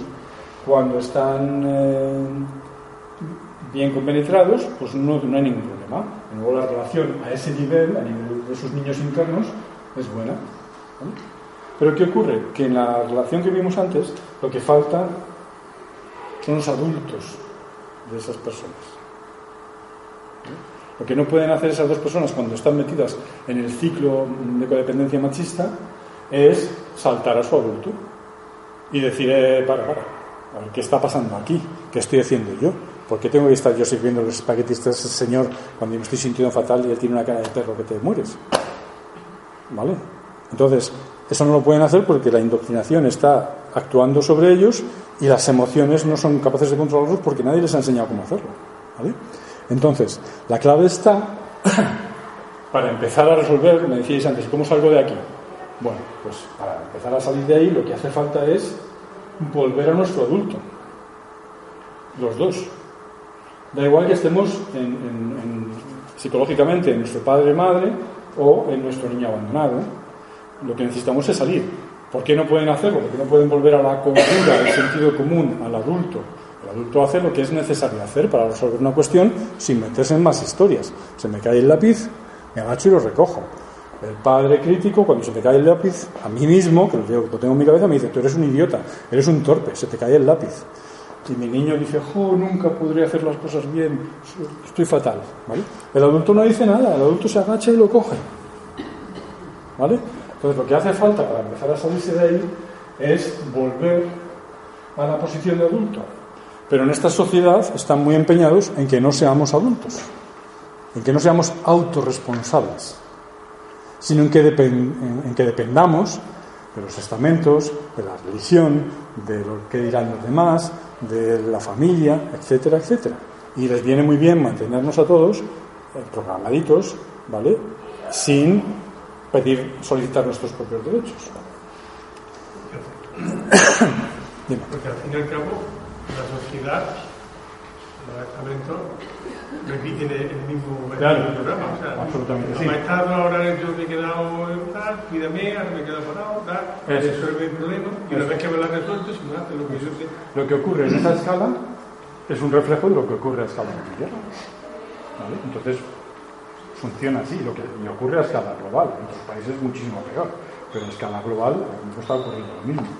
El control que están queriendo imponer ahora mismo con el TTIP en Europa es pues eso, es que las empresas puedan demandar a los estados y los estados no puedan quejarse porque una empresa le demanda y tienen que coger el dinero de sus ciudadanos para dárselo a una empresa privada. Y eso los políticos lo están defendiendo. Es eso mismo. Entonces, esto es clave para salir de ahí. Por supuesto que hace falta esa otra educación en observar nuestros pensamientos y saber cómo funcionan, en elegir, según nuestro libre albedrío, de verdad libremente, y nuestra educación en emociones. Pero, así a lo bruto, si nos encontramos en una situación de codependencia y somos capaces de decir dónde estoy yo ahora mismo, Ah, pues estoy en la niña asustada que tengo miedo de que tal. Ah, pues estoy en la mamá que quiere aplacarle o cuidarle o satisfacerle. O estoy en la niña enamorada que si me crezco y le cuido le voy a tal. Él. No es que estoy el niño dependiente, no es que estoy ahí. ¿Qué es lo que hago lo primero? ver en qué papel estoy. Y si realmente quiero salirme, ¿vale? si uno no quiere no baila, independientemente de lo que haga el otro, yo me paro, me calmo, porque es necesario calmarse, es educación emocional. En la charla de educación emocional lo conté, y haría, si te hace falta, pues haces un taller de educación emocional, si encuentras un ¿Vale? Entonces, te calmas y una vez que te calmas es mucho más fácil salir eh, de tu mente de esas creencias en las cuales tú tienes que hacerle a tu pareja de madre. Si es tu pareja, no es tu hijo. Así que, aunque no lo tenga muy claro, lo primero que hago es pararme y no repetir el movimiento que solía hacer, porque, repito, es ahora un bucle. Podía, las discusiones podían versar sobre los espagueti o sobre las vacaciones, pero lo que ocurría en esencia era siempre lo mismo, lo que hemos visto aquí. Y entonces, si yo doy el siguiente paso del bucle, da igual en qué parte del bucle esté, en cualquier parte que yo me dé cuenta que estoy, ahí me paro. Respiro y no hago nada, solo hacerme consciente para no dar el siguiente paso y no seguir haciendo moverse esa máquina. ¿Vale? Aunque no entienda nada, aunque no maneje mis emociones todavía, simplemente no hago lo que habría hecho. ¿Vale? Dejo de responder como lo hacía antes y así me salgo del bucle. No juego ya. Eh, las, relaciones de codependencia son juegos psicológicos crueles, son como un timo en el que todos pierden. ¿Vale? En realidad son un juego de víctima, salvador, perseguidor. No sé si lo habéis visto en alguna charla. ¿Lo habéis visto? Es un juego muy básico que funciona así. Y esto se da en todo tipo de relaciones, no solamente de pareja. Alguien va y encuentra otra persona que está en posición de necesidad entonces te acercas a ella y ves que está en necesidad y ella dice, sí, por favor, cuídame. Así yo le voy a cuidar porque yo le he hecho una mano. Al cabo de un tiempo, el que estaba de víctima dice, quita para allá, ¿quién eres tú para cuidarme? ¿Qué te has pedido? Te vas a enterar. Y entonces empieza a perseguirle al Salvador y el Salvador pasa a ser una víctima perseguida por la antigua víctima. Es un juego en tres fases que es básicamente el juego de la víctima, el Salvador y el perseguidor. ¿Okay? ¿Qué, es este, ¿Qué es el juego de la codependencia machista? Básicamente. ¿vale? Pero bueno. Algunos maridos le dicen mamá a su mujer y ella a su marido papá. Papi, sí. Papi chulo. El rollo este del papi chulo, eso es, vamos, es gobernable, ¿no? ¿Vale? Entonces ahí se están, están expresando todo este juego macabro, que lo único que lleva, en el mejor de los casos, es a que tú no puedas ser auténtica o auténtico, un ser humano auténtico, y en el peor de los casos te puede llevar a la muerte, ¿vale? O a la cárcel. Un 20% de los hombres se suicidan. Hay, hay datos de suicidio de hombres eh, que han matado a su mujer. No hay datos de suicidio de hombres maltratadores metidos en esta relación tal que se suicidan sin matar a su mujer o sus hijos. Así que tiene que haber más hombres todavía que se matan a sí mismos al ver que su mujer les abandona o lo que sea, en vez de matarla a ella, que los hay. ¿vale? Así que, muy sencillo. Para no bailar, dejar de bailar. Y da igual que el otro siga bailando, es peligroso porque si eh, en relaciones en las que el hombre es muy violento o, no va a permitir que tú dejes de bailar, pues ahí lo que tienes que llamar, después con los números de teléfono y tal, tienes que llamar al 091, al 016, a que te digan cómo salgo yo de aquí sin que este pirado me, pegue un tiro. ¿Vale? Pero si no, en, en, en relaciones de codependencia que no tienen un nivel de violencia tan grande, lo único que tienes que hacer es, ah, mira, que es que le iba a poner el plato en la mesa y él está sentado sin hacer nada. No se lo pongo. ¿Que ha dejado los calzoncillos tirados en la, al lado de la cama? Ah, bueno, pues ahí se pueden criar. Pueden criar hongos y comemos champiñones a partir de ahí. Vale. Y ya vendrá él a decir, oye, ¿por qué no me lo has hecho? Entonces vas tú y le dices, yo no soy tu madre. ¿Vale? Y la segunda, una vez que te das cuenta de que estás metida o metido en ese tipo de relaciones, es cubrir las carencias que tú traes de tu familia de origen y que estás intentando cubrir a través de tu pareja, pero te las cubres tú. Dejas de esperar que el otro te las cubra, porque ya sabes que por ahí no vas a, a ningún lado y que al final nunca te las va a cubrir. En el peor de los casos, cuando no puedes verlo, pues tendrás que ir a psicoterapia y empezar a entender esto y desmontarlo, porque muchas veces no es fácil de ver. ¿vale? Yo os lo estoy contando pero cuando estamos dentro del tinglao es mucho más difícil de ver que si tienes alguien que está fuera que, te lo, que puede verlo. ¿vale? Entonces, de nuevo, para cubrir las propias carencias. Esto es educación emocional básica. Muy sencillo. Lo primero me paro. Está el tío esperando a que yo le ponga los espaguetis encima de la mesa. Pues dejo la chisma, sin violencia ninguna, la dejo ahí encima. Me paro, si hace falta me voy al balcón o al patio o me salgo a la calle y respiro y tranquilizo y empiezo a mirarme, ¿vale? ¿Cómo me siento? ¿Dónde tengo la culpa? ¿Qué me hace físicamente? ¿Dónde siento la pena por él cuando aparece la pena? ¿Dónde siento mi tristeza? ¿Vale? Y entonces, con la respiración, vamos aliviando las sensaciones corporales. Esto es muy básico, puede ser tan complejo como, como queráis. ¿vale? Pero importante, no atiendo a mis pensamientos, no atiendo al sistema de creencias que sigue operativo en mi mente, sino que atiendo a mi cuerpo. ¿Vale? ¿Qué me está diciendo mi cuerpo? Bueno, pues por un lado mi mente me está diciendo que soy una mala mujer porque no estoy haciendo lo que debiera hacer, pero mi cuerpo está empezando a decirme que qué alivio no seguir metida en ese bucle. Y entonces sigo tranquilizando y sigo respirando. Al principio de la charla os habéis metido, habéis respirado y habéis notado cambios en vuestro cuerpo. Han sido cinco minutos, siete minutos. ¿Vale?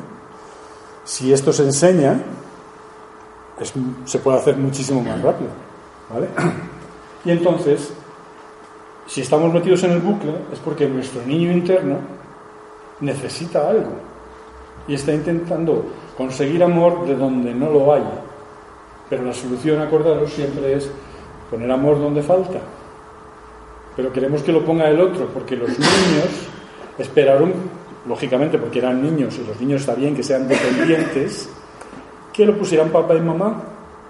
Y cuando estamos en el niño, seguimos esperando que venga una figura externa a ponérnoslo. Y tenemos que decir, vale, me falta esto, me falta aprecio. ¿Te está dando aprecio ese señor? No, no me está dando, mira qué careto tiene, no me está dando ningún aprecio. ¿Cómo me doy yo aprecio a mí misma? Y le preguntamos al cierre en el estómago, ¿qué necesitas? Uf, necesito ventilarme, mira, me cojo el monedero, la cuenta corriente y me voy y me, pongo un abierto hasta Linares y me voy al cine en 3D me como unos chopitos de esos tan ricos que tienen en el bar de yoga. Y me ventilo. Y ya por la noche volveré cuando a mí me dé la gana. Por si acaso antes llamo, pues este está disparado, y entonces ya no voy a verlo. Me cojo un hostal, me voy a ver a mi hermana que vive. ¿Vale? Y entonces rompes. Y le das a tu, a tu necesidad interna, la cubres tú. Y eso sí puedes hacerlo. ¿Vale? Okay. Entonces ahí se calma.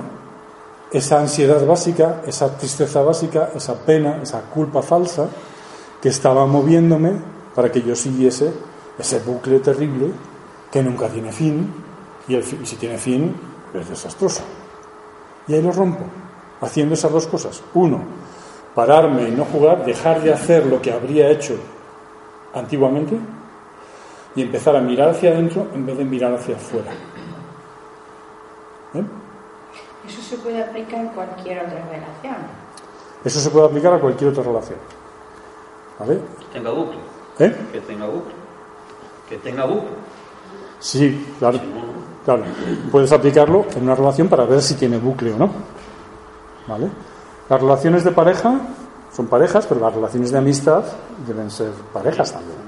Si no, un amigo que siempre está gorroneando, pidiendo no sé qué, un amigo que siempre está dirigiendo o tal, no es una relación equilibrada. Así que quiero yo esta relación, ¿qué estoy esperando que él me dé? pues a ver si aprendo yo a ser tan, tan echado para adelante como él. Ah, pues lo que necesito es echarme para adelante, no tener otro que se echa para adelante por mí. ¿Vale?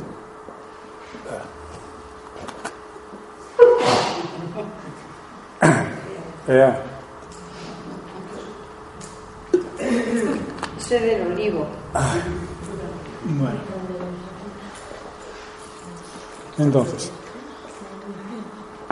Se trata, por eso la charla se llama de la codependencia a la responsabilidad, a la autorresponsabilidad.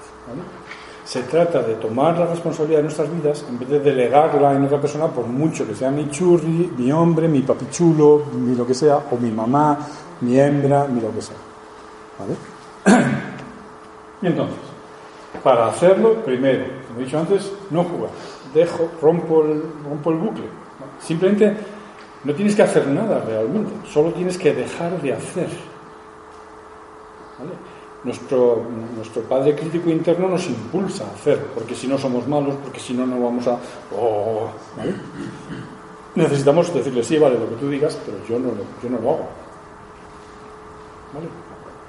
Es como una adicción. El cigarrillo que te fumas es lo que te crea la ansiedad que te provoca la necesidad de fumarte el siguiente pitillo. En cuanto que tú dices, no, ya el siguiente no me lo fumo. Y noto la ansiedad y digo, vale, no pasa nada. Pero no me lo fumo. ¿Por qué? Porque no me da la gana fumarlo. ¿Vale? Esto no es fácil de hacer. Yo soy fumador durante 40 años, así que sé que no es fácil de hacer. No lo toméis como una directa. como una directa. Entonces, una vez que hemos cortado con el, con el sistema de codependencia, ¿qué hacemos? Nos vamos al adulto y nos sentamos con ese señor, con esa señora, tranquilamente en una mesa mirándonos a los ojos y decimos, a ver, yo no estoy contenta cómo está funcionando esto, así que lo que yo quiero es, me hago la lista. Esto, esto, esto, esto y esto. ¿Tú qué quieres? Ah, yo quiero esto, esto, esto y esto. Muy bien, ¿en qué nos ponemos de acuerdo? ¿Qué yo no quiero tragar? ¿Qué es lo que tú no quieres tragar? ¿Vale? Y a partir de ahí establecemos un contrato de convivencia en el cual nos respetemos mutuamente. Cuando ha habido muchas faltas de respeto o daño es muy difícil hacer esto. Las faltas de respeto destruyen las relaciones, porque afectan directamente al ser, al más profundo del ser humano. Pero si no hay mucho daño o hay poco daño, lo que hacemos es, de nuevo, pues igual que una empresa. Me interesa estar contigo como empresa. Me suministras lo que yo quiero que me suministres. Yo te doy el servicio que tú quieres que te dé. Vale, pues si sí, seguimos. Si no, ¿vale? Si no queda un auténtico, ¿Para qué quiero estar con una persona con la que tengo una relación falsa que no me lleva a ningún sitio más que a la desgracia? Tengo esta vida. Yo no sé en qué me reencarnaré, si es que me reencarno, si es que eso es cierto. Pero que yo sepa, solamente tengo esta vida. ¿Por qué voy a vivirla metida en una centrifugadora criminal? ¿No? Es una locura. Y si no, pues te, separas y disfrutas de la libertad que te da el ser autorresponsable. Da miedo, a veces da duele, a veces duele, a veces asusta, a veces no sé qué, pero bueno, lo que no crecimos en la infancia, porque el tema de la codependencia es un tema de inmadurez, por falta de riego, por falta de suministro de, abono, de amor y valoración, pues nos toca crecerlo con 30, con 40, con 50, con 60 o con 70 años. Yo a señores con más de 70 años y han salido. Mientras que seamos humanos y tenemos un corazón, podemos volver a afinarnos con nosotros mismos y salir de esa situación que era una situación falsa, postiza.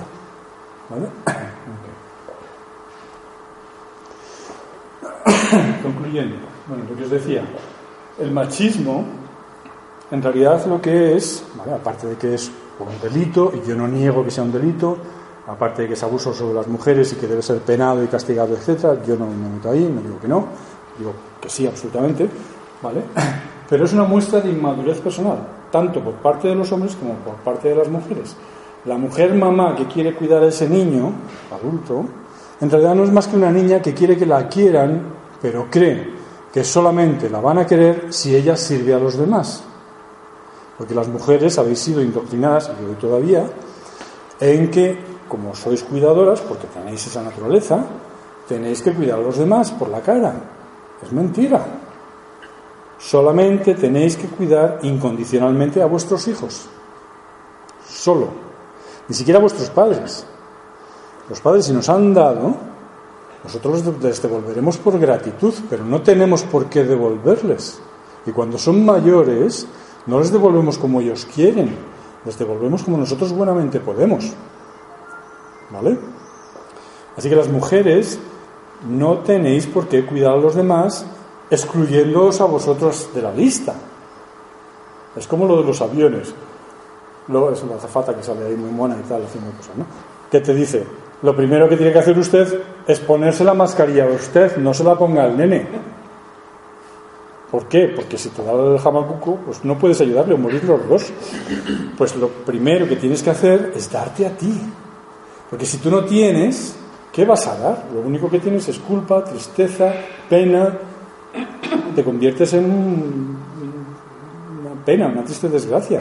No, date tú, desborda y lo que quieras tú compartir con tu pareja, con tus amigos, con tus amigas, con lo que sea, entonces vas y lo compartes. Pero primero date tú. ¿Vale? Y esa es la prohibición social que indica el machismo, ¿no? Las mujeres se comen los restos, las mujeres comen después, las mujeres se ocupan de los niños y el marido no. Las mujeres, ¿vale? Y todo eso son normas que han estado instituidas, mucho peores, desde hace siglos, y que ahora están empezando a relajarse, por lo menos en Occidente, y tenéis que aprovecharlo para escapar de ese sistema de creencias brutal. El machismo es aprendido, el machismo son creencias, no es con natural al ser humano. La competitividad no es con natural al ser humano. Si solamente hubiese habido competitividad en el ser humano, no habríamos llegado hasta aquí. Esto no se habría construido pegándose los albañiles unos con otros. No habríamos salido de las cavernas si no hubiésemos creado un grupo de apoyo mutuo. En situaciones difíciles, duras, de guerra, lo que sea, bueno, pues habrá que establecer una, una situación excepcional en la cual hay que guerrear. Pero pasado ese momento excepcional, no podemos seguir guerreando toda la historia de la humanidad. Tenemos que cooperar, tenemos que colaborar, tenemos que incluir el, estilo femenino de hacer, que es respetuoso, que es amoroso, que es inclusivo, que, acepta el pensamiento de los demás, lo comparte y crea algo nuevo con eso. Tenemos que coger todo eso y hacerlo propio, sobre todo los hombres, ¿vale? Y salir. Tampoco vale que los hombres nos hagamos afeminados o débiles o, nos fustiguemos porque hemos sido muy malos durante siglos. Hay muchísimo trabajo ya hecho por hombres en muy distintos niveles. Yo he participado en muchas cosas. En talleres, la inmensa mayoría de las veces estoy yo solo o hay dos o tres hombres. Entonces, el, seguir castigándonos por, por, coger todo ese dolor, bueno, si quieres hacerlo lo puedes hacer, pero no te lleva tampoco a ningún sitio. Lo que tenemos que hacer los hombres es coger nuestro propio poder, pero entendiendo que nuestro propio poder es protector, es acogedor. Es que a veces tenemos que abrir ruta nosotros, pero después vendrán las mujeres y dirán cómo organizamos esto de una forma colaborativa y hermosa. ¿Vale? Entonces, los hombres tenemos que descubrir cómo ser hombres, cómo ser masculinos de verdad, sin atacar a los nuestros, sin despreciar a lo que más amamos.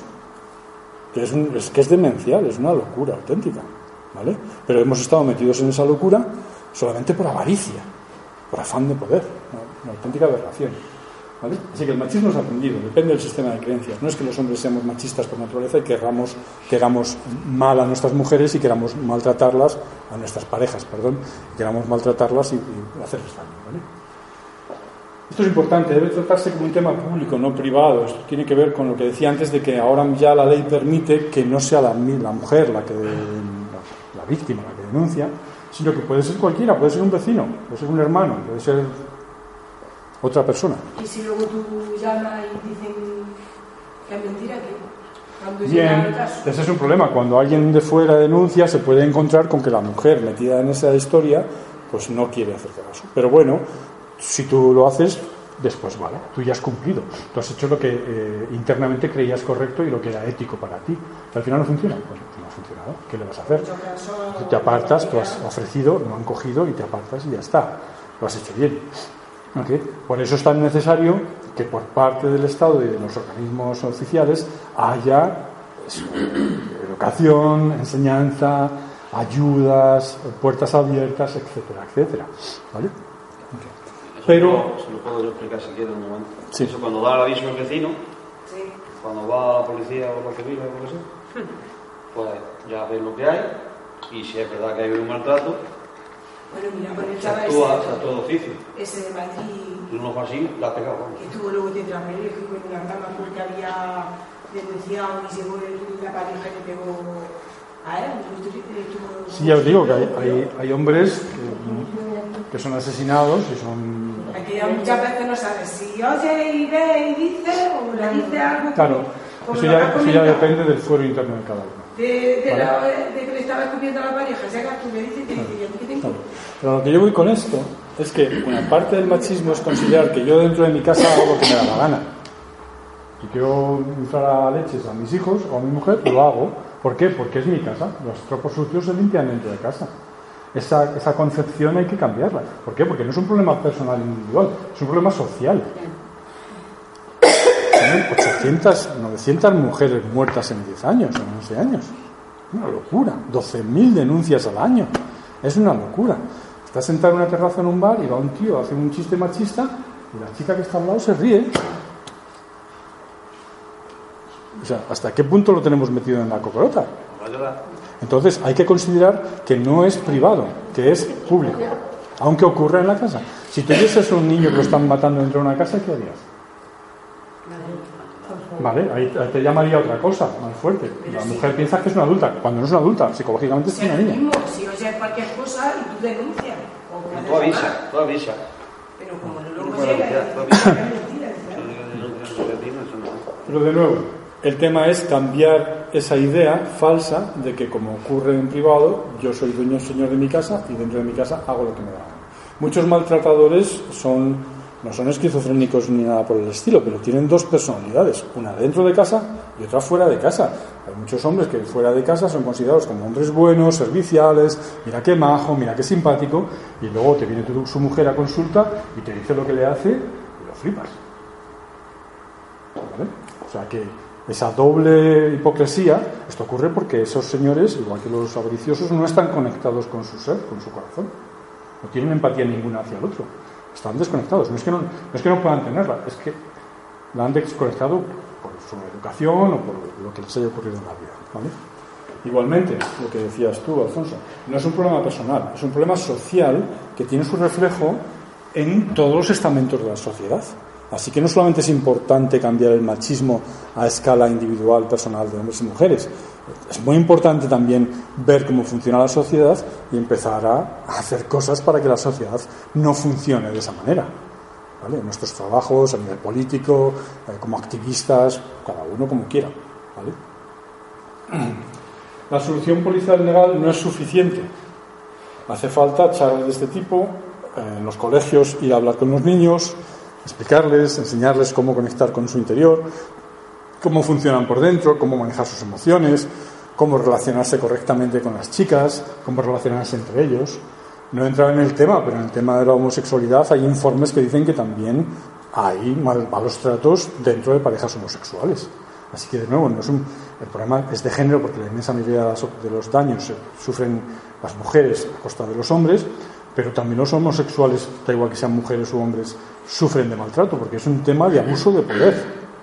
¿Vale? y en ese sentido hay una necesidad imperiosa, por es muy bonito lo que vosotros dos estáis haciendo aquí en Sabiote o, gente en otros sitios, de, llevar nuevos enfoques, nuevas miradas a las personas para que podamos eh, entender nuestra vida y, relacionarnos de una forma distinta, hay que cambiar la conciencia. Tenemos que tener una conciencia nueva, distinta, que no es nueva porque no lo hayan dicho ya en tiempo de los romanos, sino porque es nueva porque no se ha implementado todavía. Pero tenemos que trabajar cada uno a su nivel, cada uno como quiera, aunque lo hagas solo contigo misma o contigo mismo, si lo haces como psicoterapeuta o lo haces como profesor, lo haces como jefe y tratas a tus empleados de una manera distinta, lo haces como político haciendo las cosas distintas, ¿vale?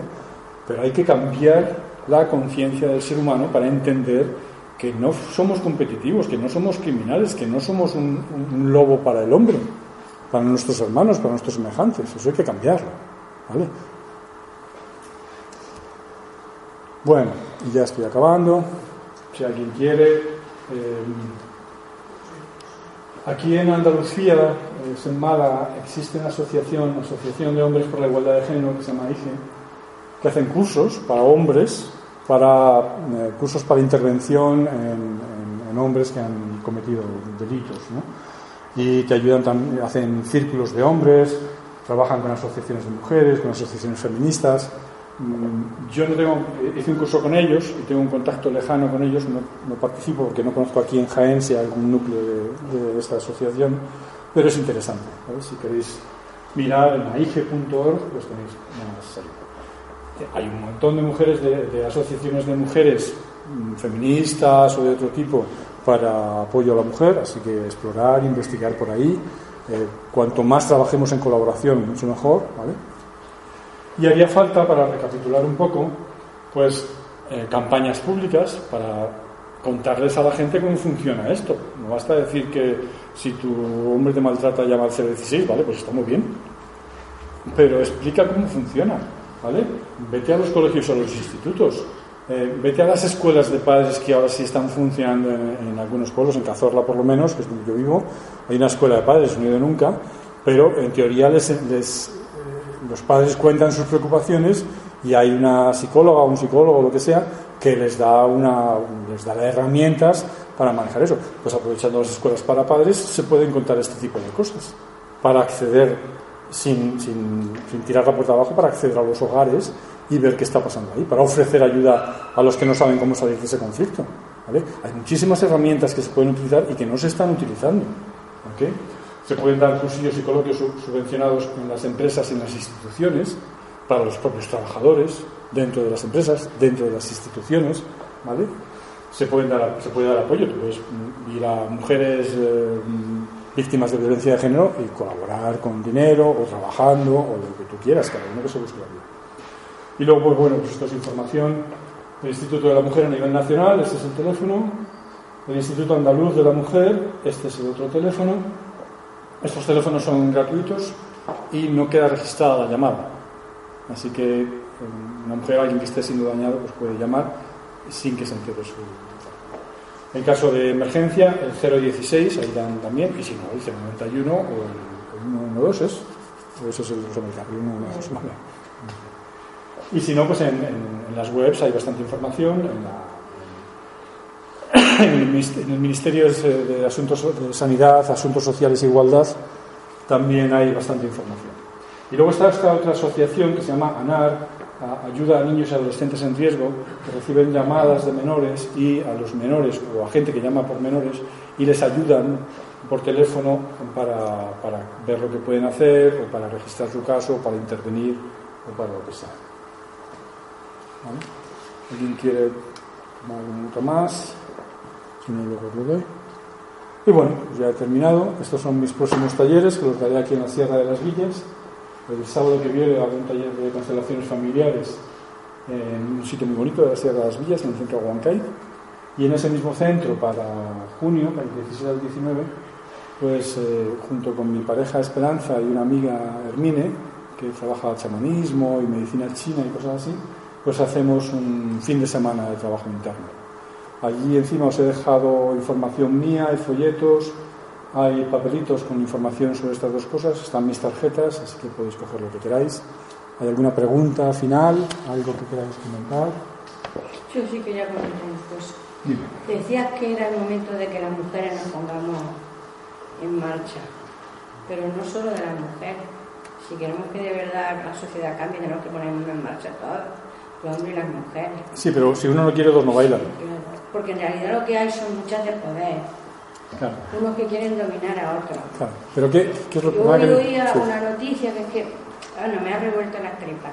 Le han puesto a una periodista 600 euros de multa por acercarse a preguntarle a la señora de Jordi Puyol, que ya sabemos que es un ladrón, que ya ni es presunto, que es un ladrón y que además se ha llevado los dineros nuestros, de mm. todos, y por preguntarle, no sé qué pregunta le haría algo sobre el tema, le han puesto 600 euros de multa.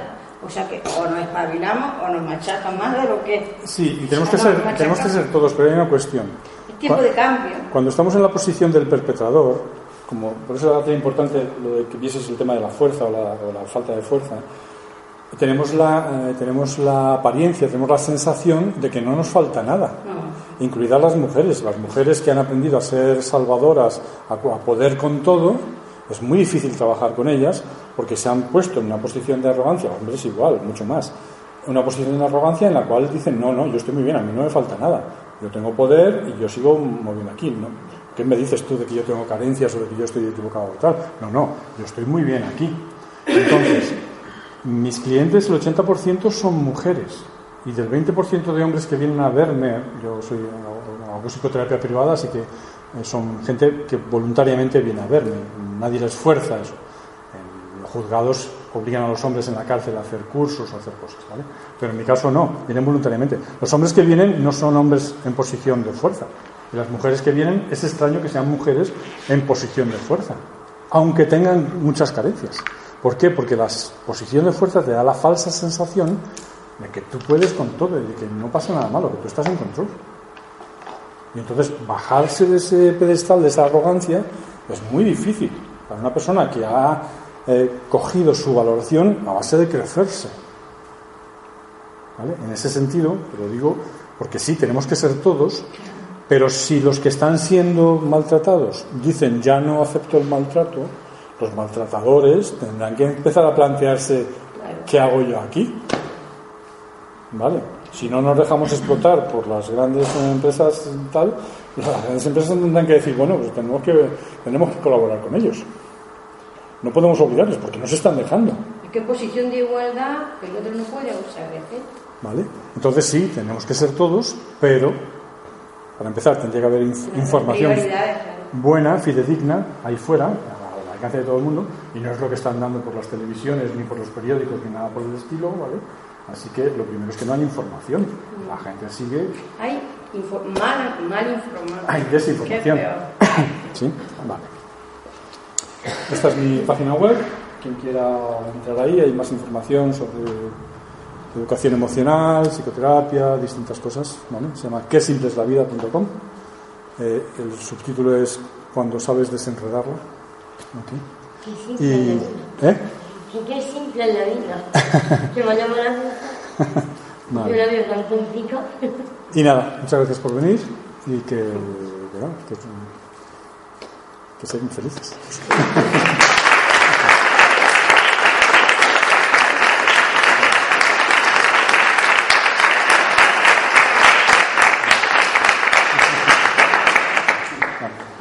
Y nada más, ya.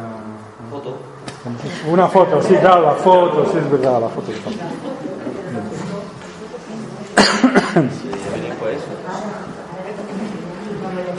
Está. Ahora 46.